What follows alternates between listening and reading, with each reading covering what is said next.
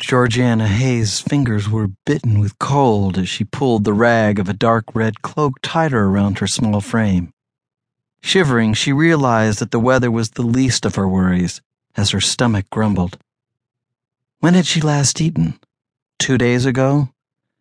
If she closed her eyes and blocked out the nightmare of her current situation, she could still remember the taste of her last warm meal the potatoes covered in butter, and the roast lamb that had been brined and well prepared for the guests who were to attend dinner.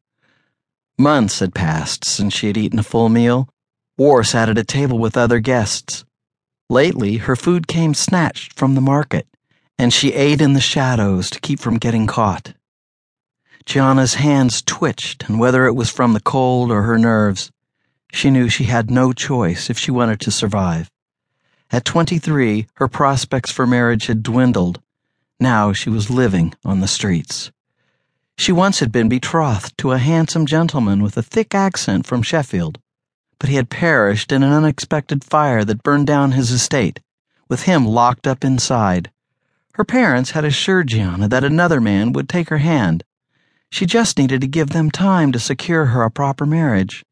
The thought had not seemed so dire until the scandal the scandal that had forced her from her childhood home and out onto the street. The cold assaulted her lungs and made her nose throb every time she crinkled her face just slightly to ensure that it had not been entirely numbed from frostbite. The winter was far more brutal this year than any other she could remember. Or perhaps her lack of appropriate attire for the cold simply made it feel that way. Without a proper coat, galoshes, mittens, or a hat, Giana felt certain she would freeze to death. The dress she was wearing was appropriate for a brisk autumn afternoon, but not for the colder months of winter.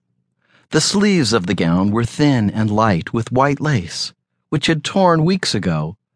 The hem of the black and gold garment had been muddied, tattered, and soiled from her sleeping on the grass or a cold cobblestone alley.